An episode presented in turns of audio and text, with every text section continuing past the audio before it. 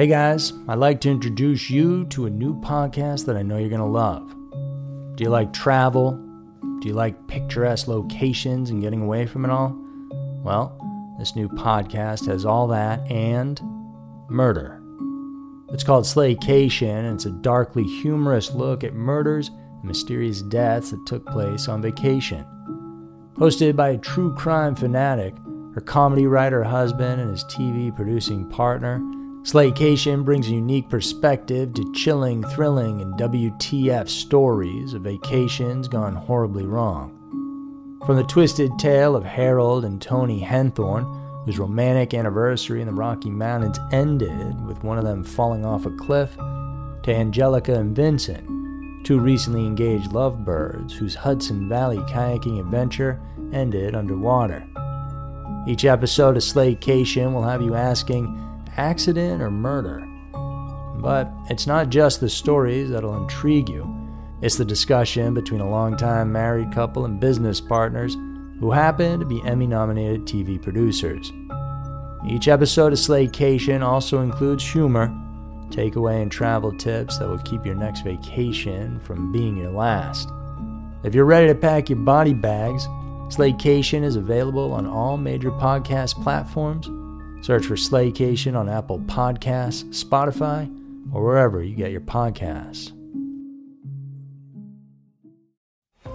Listen to the 48 Hours podcast for shocking murder cases and compelling real life dramas from one of television's most watched true crime shows. Go behind the scenes of each episode with award winning CBS News correspondents and producers in Postmortem, a weekly deep dive. Listen to 48 Hours wherever you get your podcasts.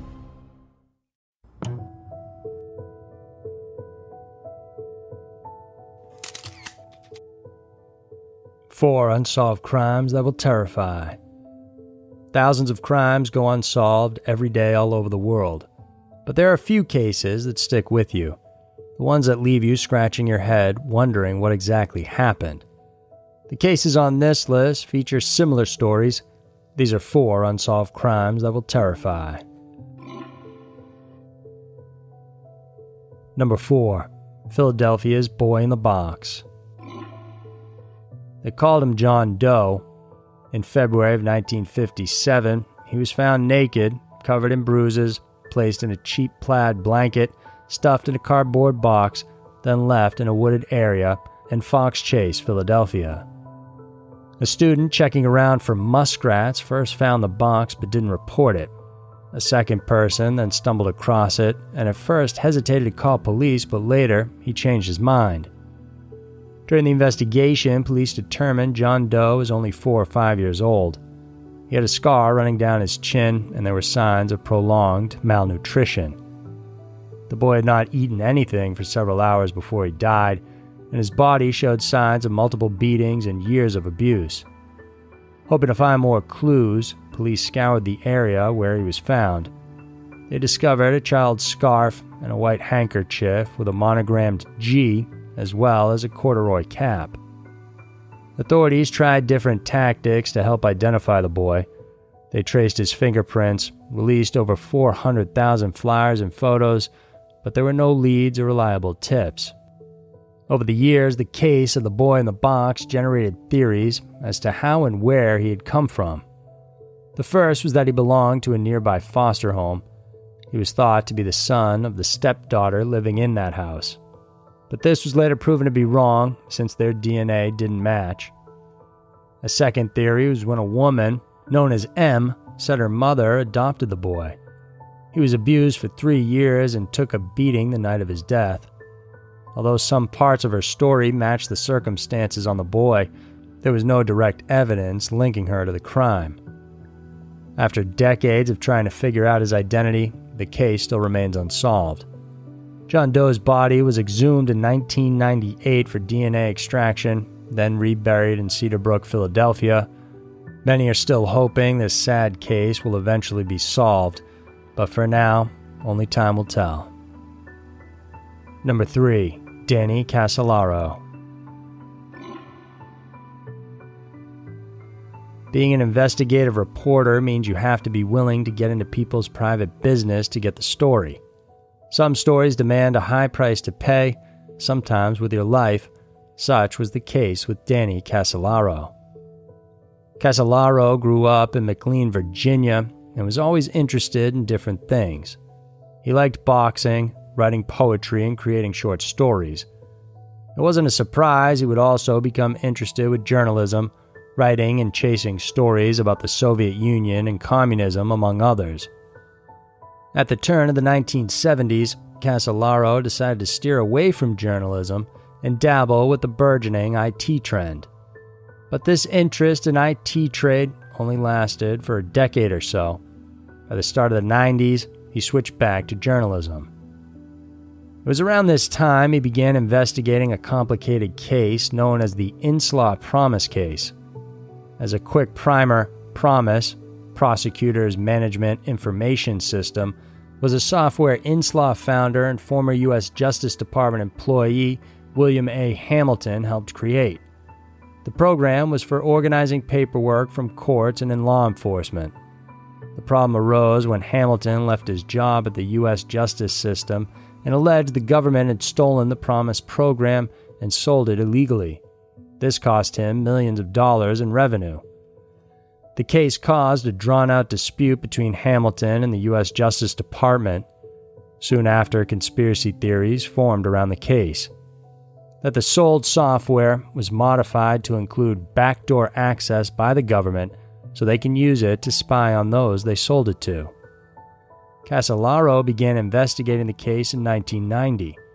He met up with Hamilton, who gave him a 12 page memo detailing all the allegations with this memo as his guide, Casolaro dove deep into the wild claims about the case, the conspiracy theories, and the supposed secret organization called the Octopus that involved high ranking men and officials in office. The earnest reporter pressed on with his investigations. By August of 1991, he said several prominent publications were already in tow to finance his story, and that Time magazine had tasked him to write an article about the shady organization Octopus. All of these, though, were fake. He later showed a friend a 22 page outline about the case. The next day, Casolaro left for West Virginia, where he said he was meeting a source that would help his story. His housekeeper and neighbor, Olga, helped him place stacks of paper into a briefcase before leaving.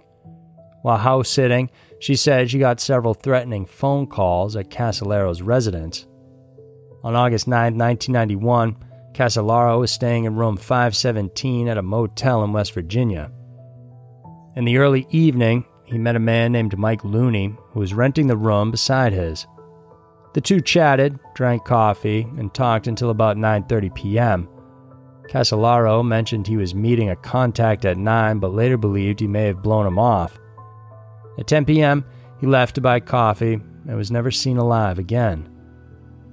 By noon on August 10th, a housekeeper found him dead in the bathtub. He was naked, he had multiple lacerations on his wrist. Blood was all around the bathroom, and his cuts were so deep it nearly severed one of his hands. Despite the brutality of his wounds, his death was proclaimed a suicide. Casolaro's death only sparked more questions, and many believe that it wasn't suicide at all. During toxicology, traces of acetaminophen, alcohol, and antidepressants were found in his system. Some suggest this was used to incapacitate him and stage his death. There were other suspicious incidents that followed as well.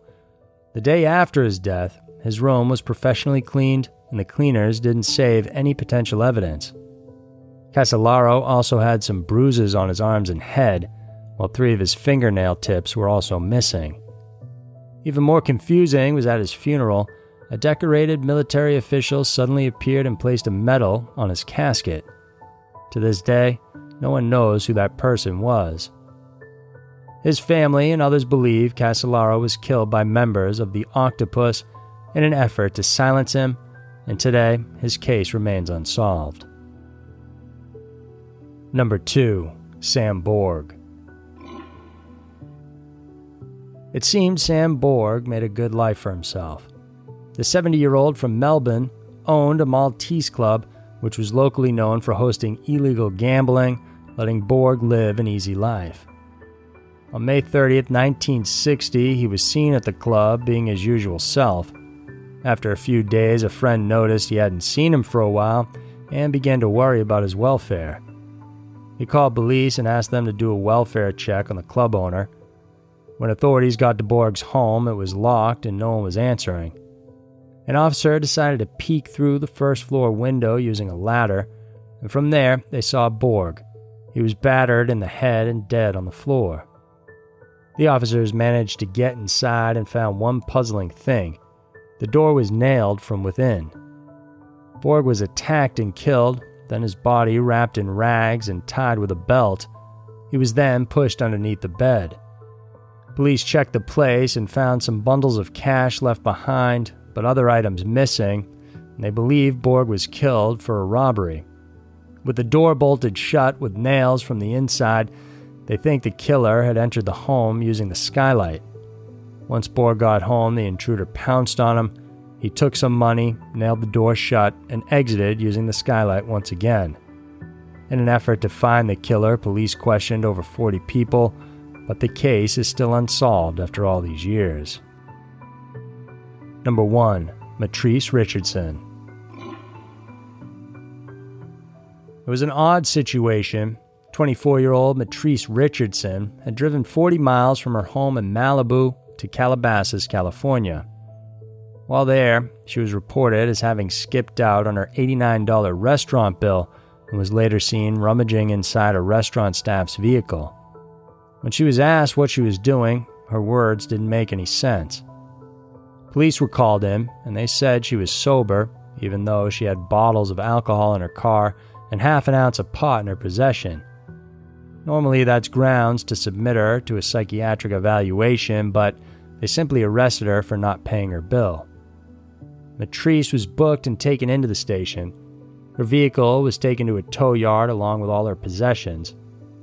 Her mother, Latice Sutton, was informed about the situation and she began to worry. It was unusual for her daughter to behave like that. She told police Mitrice had bipolar disorder, so, if possible, that she not be released until the next morning. Sutton also asked the officers to have Mitrice call her once she got to the station. However, she never called her mother when she got there, and the problem really began when officers later released Mitrice at 12:38 a.m. instead of later in the morning like her mother had asked. Mitrice was unfamiliar with the area. She had no money and had no way to call family or friends since her items were in the car and the tow yard was located 11 miles away from the station. After walking out that night, Mitrice was never seen alive again. According to officers, she was released because she wasn't exhibiting any mental illness and that she was an adult. When her mother called the station at 5 a.m., she was told Mitrice had been released hours earlier. A large search for her wouldn't happen until four months later, on January 9, 2010. There were over 300 volunteers covering around 40 square miles of terrain, hoping to find some sign of the young woman. There were follow up searches done in June as well, but there was still nothing. Then in August of 2010, park rangers were tipped off about a possible marijuana farm in the Santa Monica Mountains. When they looked around the area, instead of finding the farm, they discovered the remains of a female, and it was of Mitrice. She was naked and her clothes were found all around the area. The coroner was informed of the discovery, and he explicitly told the officers not to move the body. However, against his orders, the officers immediately bagged the corpse so the area and the body were never fully examined on the scene. This was a questionable move by the Rangers, in their official statement, police said there were no signs of foul play, even if it was impossible to identify in the first place because of the state of decomposition. Authorities theorized because of her mental state, Mitrice likely suffered an episode, undressed, and suffered extreme anaphylactic shock from poison oak. Her family doesn't believe this, though. Her father, for instance, thinks officers took advantage of Mitrice's fragile state and did something to her. To add to this, the captain of the police station where Mitrice was taken to said he couldn't find the tape showing her in her cell or even walking out of the station. It wasn't until five months later when he said he finally found it in his drawer. When the tape was viewed, it showed Mitrice was not well at all. She was rocking herself from side to side in her cell, showing she was not okay. Both Mitrice's parents filed separate lawsuits against the county sheriff's department.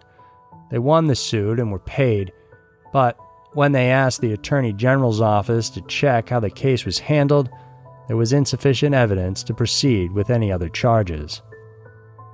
So there were four unsolved crimes that will terrify. Solving a crime has no timeline. There are some cases solved within hours of them happening, meanwhile, others take years and even decades, and yet quite a few can remain unsolved forever. If you like this video, then hit the notification bell and subscribe to our channel. We have new videos coming out every week on Wednesdays and Saturdays that we know you'll want to check out. Thanks for tuning in, and we'll see you soon.